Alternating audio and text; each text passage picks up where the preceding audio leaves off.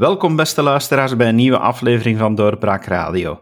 Mijn gast is Sam van Rooij, Vlaams parlementslid, en ik praat met hem over studies naar migratie en de kosten van migratie. Welkom meneer van Rooij. Dankjewel. Meneer Van Rooij, studie naar migratiekosten, dat is lang een taboe geweest. Daar mocht niet over gepraat worden vroeger, wat het, uh, wat het allemaal kost. Waarom is dat altijd zo'n verboden onderwerp geweest volgens u? Wel, omdat natuurlijk men goed genoeg weet dat de, de migratiestromen die wij in dit land kennen sinds uh, de jaren 60, ja, dat die uh, vooral geld uh, kosten en eigenlijk niks opbrengen. Hè. Integendeel, veel geld kosten. Men, men weet dat natuurlijk zeer goed. Men, men weet welke mensen dat zijn, uit welke gebieden en regio's die komen, welke culturen die vooral met zich meebrengen. en dus wil men dat natuurlijk toedekken, het feit dat dat aan onze schatkist, aan onze samenleving, uh, zeer veel geld kost. Um, omdat men natuurlijk ook beseft dat de Vlamingen, de mensen die uh, hier geboren en getogen zijn, de autochtonen, ja, dat die dat niet zouden pikken, mochten zij zwart op wit uh, zien na berekening dat zij eigenlijk veel belastingen betalen, onder andere om de migratiestromen te bekostigen. Waarmee ik, eh, voor alle duidelijkheid, laat dat maar eh, duidelijk gezegd zijn aan het begin van dit interview, niet wil gezegd hebben dat elke individuele migrant die hier binnenkomt uh, ons geld kost. Nee, dat, dat, is natuurlijk niet zo. Er, komen ook mensen dit land binnen die ons geld opbrengen.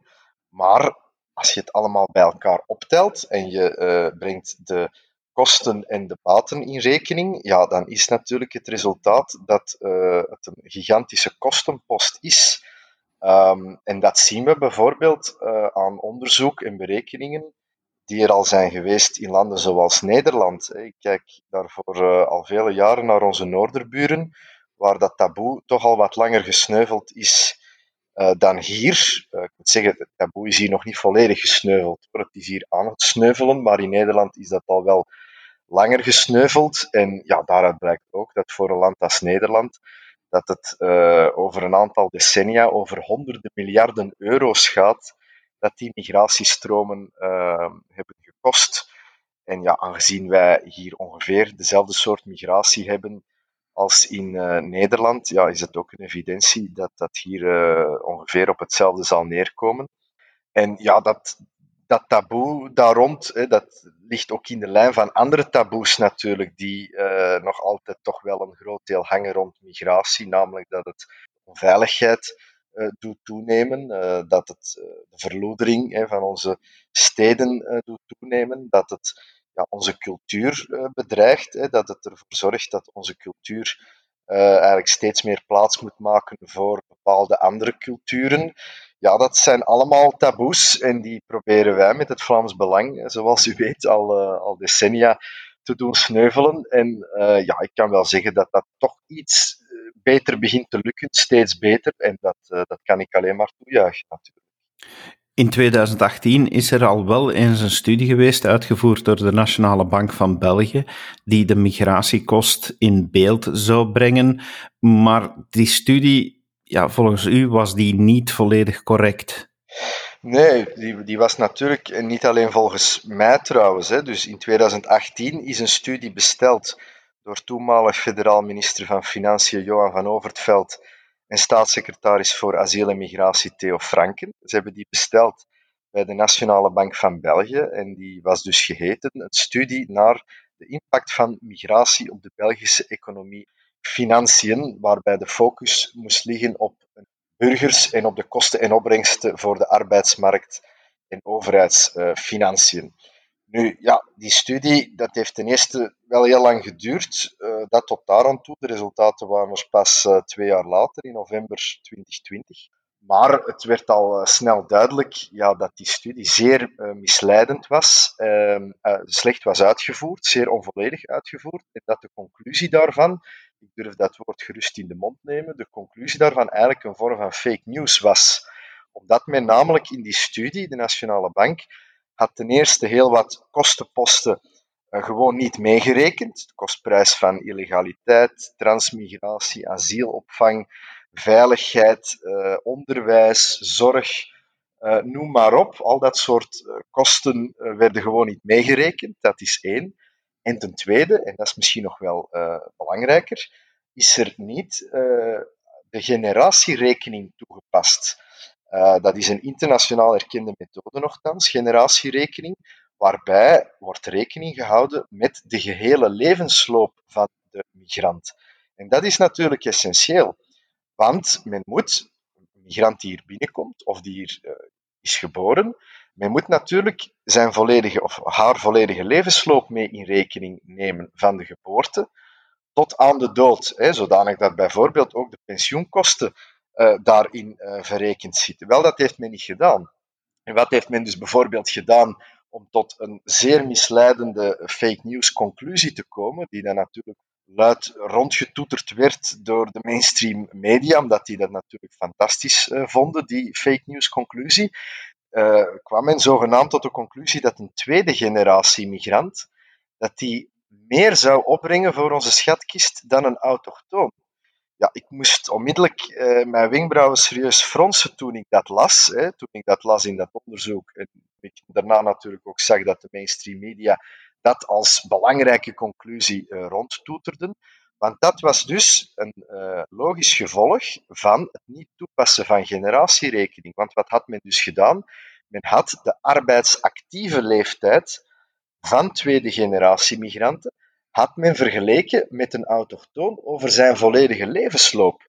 Ja, dat is natuurlijk een zeer valse vergelijking, hè, want zo vergelijk je enkele decennia uh, dat een uh, tweede generatie migrant werkt, vergelijk je met een autochtoon van zijn geboorte tot uh, hij of zij sterft, waarbij die autochtoon natuurlijk veel meer kosten genereert hè, van bij de geboorte om naar school te gaan enzovoort en om te studeren.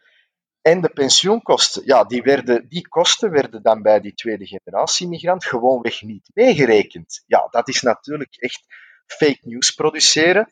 Um, en dus ja, was die studie um, zeer misleidend. En um, ik heb dan vervolgens die uh, gegevens en die studie heb ik voorgelegd aan een zeer eh, bekende en gerenommeerde demograaf, namelijk dokter Jan van de Beek, die dat soort berekeningen al zeer lang en, en vaak ook uh, heeft gemaakt voor Nederland. En die heeft dan met de beschikbare gegevens uit die uh, studie van de Nationale Bank, heeft hij wel de generatierekening toegepast zoals het hoort. En daaruit kwam natuurlijk dat zowel de eerste als de tweede generatie migranten, dat die onze schatkist veel geld kosten, terwijl een autochtoon gemiddeld onze schatkist geld oplevert. Maar dat eh, kwam dus niet uit die, uit die valse studie van de Nationale Bank. En bovendien, nogmaals, werden dus ook heel wat kosten daarin nog niet eens meegerekend. Dus uh, dat was zeer jammer. Uh, ik ben trouwens niet de enige die dat heeft geconcludeerd. Ook Theo Franken, een van de, de, de aanvragers van die studie, toen hij staatssecretaris voor asiel en migratie was, heeft dat nadien ook toegegeven. Hij heeft daarover getweet en over geschreven op zijn website dat de studie inderdaad zeer onvolledig en misleidend uh, was. En hij heeft ondertussen, heb ik begrepen, uh, een resolutie ingediend in uh, het federaal parlement om dus een nieuwe, wel volledige en goede studie daarnaar te laten uitvoeren.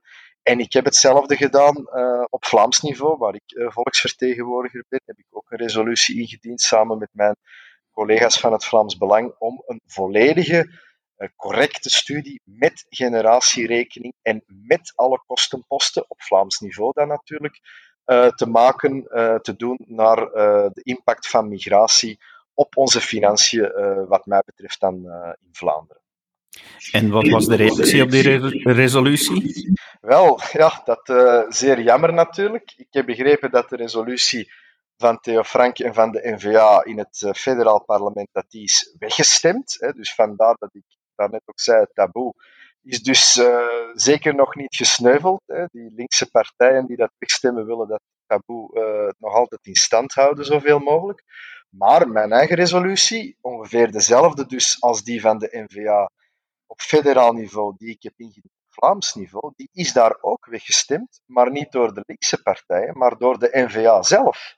Uh, en ook de coalitiepartners van de NVA in de Vlaamse regering, op VLD en CD&V, hebben, dat, hebben die resolutie weggestemd.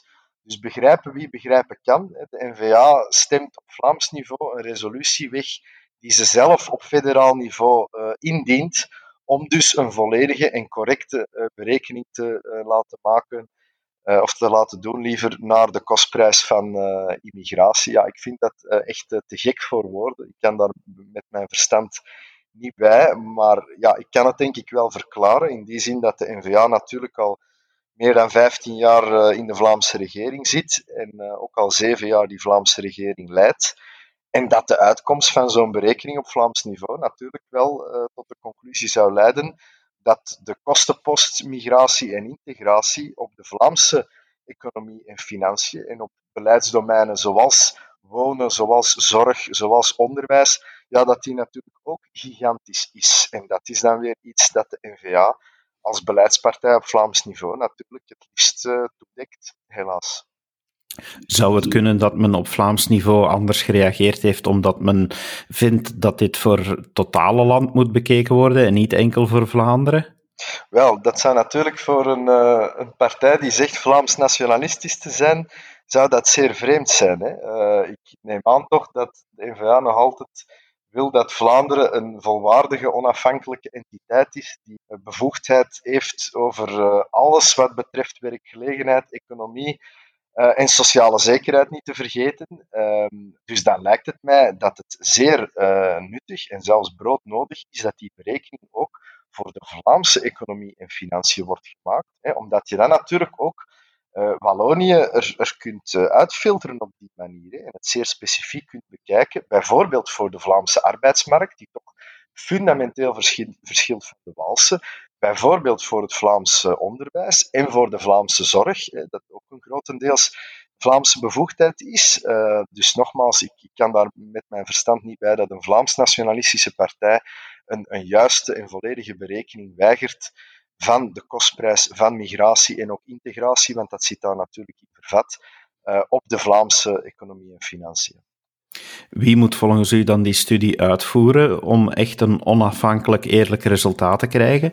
Want ja, eh, zoals blijkt, als de Nationale Bank van België al met verkeerde conclusies komt, is er dan wel een instantie die hier degelijk mee aan de slag kan gaan? Wel, wij hebben natuurlijk uh, zeer goede universiteiten, um, waar natuurlijk een groot deel van de, de professoren en academici ook links georiënteerd is. Maar ik wil daar toch niet te pessimistisch naar kijken. En ik zou zeggen, ik heb dat trouwens ook via Twitter uh, aan Theo Franke gezegd, als je zo'n studie bestelt, of dat nu bij de Nationale Bank van België is of bij één of meerdere van onze universiteiten, ja, dan moet je als overheid natuurlijk zelf ook wel een aantal modaliteiten meegeven. En nu zou bijvoorbeeld toch heel duidelijk uh, moeten gezegd worden aan wie de studie ook uitvoert, pas de generatierekening toe.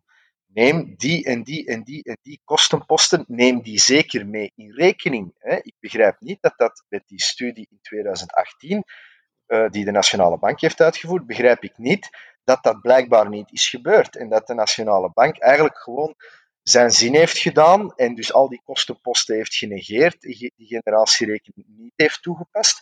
Ja, door wie je de studie ook laat uitvoeren, je moet modaliteiten meegeven als overheid en zeggen wat je van die studie precies verwacht en wat je precies wil dat al dan niet in rekening mee wordt genomen en welke methode wordt toegepast. Um, en dit gezegd zijnde, ja, is het natuurlijk zo dat ik denk, en mijn, mijn uh, goede vriend en collega in Nederland, Geert Wilders, heeft dat zo gedaan uh, een aantal jaar geleden, denk ik dat het toch wenselijk is dat je dat laat doen door uh, een buitenlandse instantie. Ik denk aan Nederland. Ik heb dokter Jan van de Beek, de bekende demograaf, genoemd, wat trouwens een een wiskundige en antropoloog is. Dus bedoel, die man die is zo intelligent, die is zo schrander, zo clever. Een wiskundige en antropoloog, ja, wat wil je nog meer? Hè? Dus we zouden dat bijvoorbeeld door hem kunnen laten doen. Uh, Geert Wilders had denk ik toen een, een Brits uh, onderzoeksinstituut ingeschakeld om dat te laten berekenen. Dus er zijn natuurlijk opties genoeg om dat op een goede, degelijke, onafhankelijke manier te laten uitvoeren. Maar nogmaals, het moet zeer duidelijk zijn wat de modaliteiten zijn, welke factoren mee moeten worden, worden berekend, worden meegenomen in de berekening. En ja, dat de generatierekening wordt toegepast. Hè. Dat is uh, een conditio sine qua non. Meneer Van Rooij, u zei dat u de cijfers in de ons omringende landen in de gaten houdt. U hebt ook dan met professor Van de Beek gekeken om een ja, correctie uit te voeren op de resultaten van de studie van de Nationale Bank. Als dan die correctie is toegepast, liggen dan die cijfers in de lijn wat men in de, eh, in de andere landen heeft berekend? Ja, dat klopt. Dus uh, ik heb ze hier, hier voor me trouwens. Eh, Dr. Jan van de Beek heeft berekend dat een eerste generatie uh, migrant de Belgische schatkist gemiddeld bijna 200.000 ehm, euro kost. Terwijl een autochtoon de Belgische schatkist gemiddeld 63.000 euro oplevert. Dus dat is een verschil van 263.000 euro. Dat is waanzinnig. Een tweede generatie allochtoon kost de schatkist nog altijd gemiddeld 83.000 euro. Dus dat is minder. Hè. Dat, kan, dat kan ook, en dat moet ook gezegd worden, hè, dat die tweede generatie uh, migranten allochtonen, dat die het beter doen dan de eerste generatie. Dat blijkt daaruit.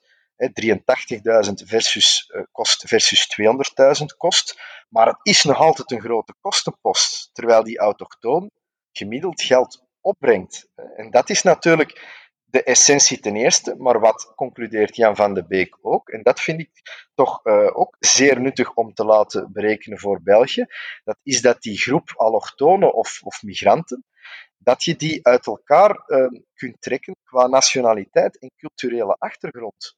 Om dan te zien, ja, welk zijn nu die groepen uh, met welke culturele achtergrond die ons, onze economie wel verrijken en die wel geld opbrengen. En dan zie je bijvoorbeeld dat Japanse migranten dat die het onvergelijkbaar beter doen dan bijvoorbeeld Somalische migranten. Of dan bijvoorbeeld Marokkaanse migranten. Dus je kan zeer goed zien uit berekeningen van eh, dokter Van de Beek dat bepaalde soorten migranten uit bepaalde landen en bepaalde culturele regio's dat die ons wel verrijken. Terwijl migranten uit bepaalde culturen en, en landen, ik denk aan, aan Afrika en het Midden-Oosten, ja, dat die uh, ons eigenlijk uh, systematisch verarmen. En ik denk dat dat ook een conclusie is die wij uh, voor Vlaanderen, voor België, maar ook voor Vlaanderen natuurlijk, dat wij die dringend moeten um, onder ogen zien, om uiteindelijk eens te kunnen gaan naar een migratiemodel waarbij wij zelf kiezen wie wij hier al dan niet binnen wensen te laten. Hè, en dat wij op basis van die, die, dat onderzoek, die berekeningen en die conclusies wat nationaliteit en cultuur, ja, dat wij zeggen, vanuit die regio's laten wij niemand niet meer binnen, bijvoorbeeld. En vanuit die regio, bijvoorbeeld, Japan, laten wij wel nog mensen binnen. Of India bijvoorbeeld, dat zijn doorgaans ook migranten die ons uh, eerder opleveren dan dat ze ons geld kosten daar kunnen wij wel nog wat migratie van, van toelaten. Niet te veel, uiteraard, en zeer beperkt met mondjesmaat, maar toch. Um, dus dat vind ik ook een zeer belangrijke conclusie, die, die, dat verschil in, in nationaliteit en culturele achtergrond en wat zij dan toevoegen of, of juist kosten aan onze samenleving. Daarmee zegt u dan eigenlijk, oké, zo'n studie moet niet enkel puur theoretisch een cijfer geven, maar we moeten dat dan ook echt omzetten in beleid, want onze samenleving veroudert. We zullen een bepaalde vorm van migratie nodig hebben, maar laat ons dat dan gebruiken om uh, te zorgen dat er migratie is die ons bijbrengt en die onze samenleving doet groeien. Wel, dat zou ik toch willen nuanceren. Hè. Dat, dat die studie moet worden gebruikt om beleid te voeren, uiteraard. Hè. Dat, dat is evident. Maar dat wij migratie zouden nodig hebben omdat de bevolking veroudert, vergrijzing toeneemt, ja, dat is ook een misvatting. Hè. Dat is een uh, misvatting die is weerlegd ook door dokter Jan van de Beek, maar ook door het bekende uh, Vlaamse instituut Itinera.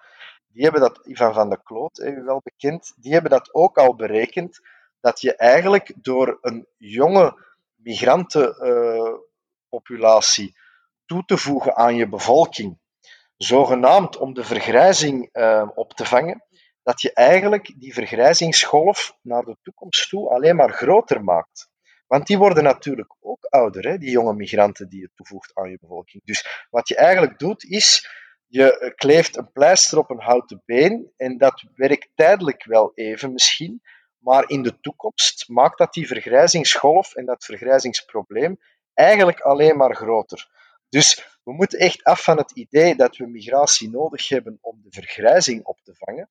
Maar wat natuurlijk wel zo is, is dat er uh, wat bepaalde uh, uh, beroepen betreft, wat bepaalde sectoren betreft, dat we daar natuurlijk wel moeten openstaan voor een zeer beperkte vorm van um, mensen uit het buitenland die hier komen werken. Maar dan natuurlijk ook tijdelijk. Ik denk aan de jaren 60, waarbij we ooit nog de term gastarbeid en gastarbeiders hebben gebruikt ja, dat is een term die, die je nooit meer hoort. Die gastarbeiders die zijn ook nooit teruggegaan. Maar dat is natuurlijk wel het model waar we uiteindelijk naartoe moeten. Dat als wij mensen aantrekken om hier een bepaald werken te doen of een bepaald beroep uit te voeren, dat uiteindelijk het doel moet zijn om uh, terug te keren naar het land van, van herkomst.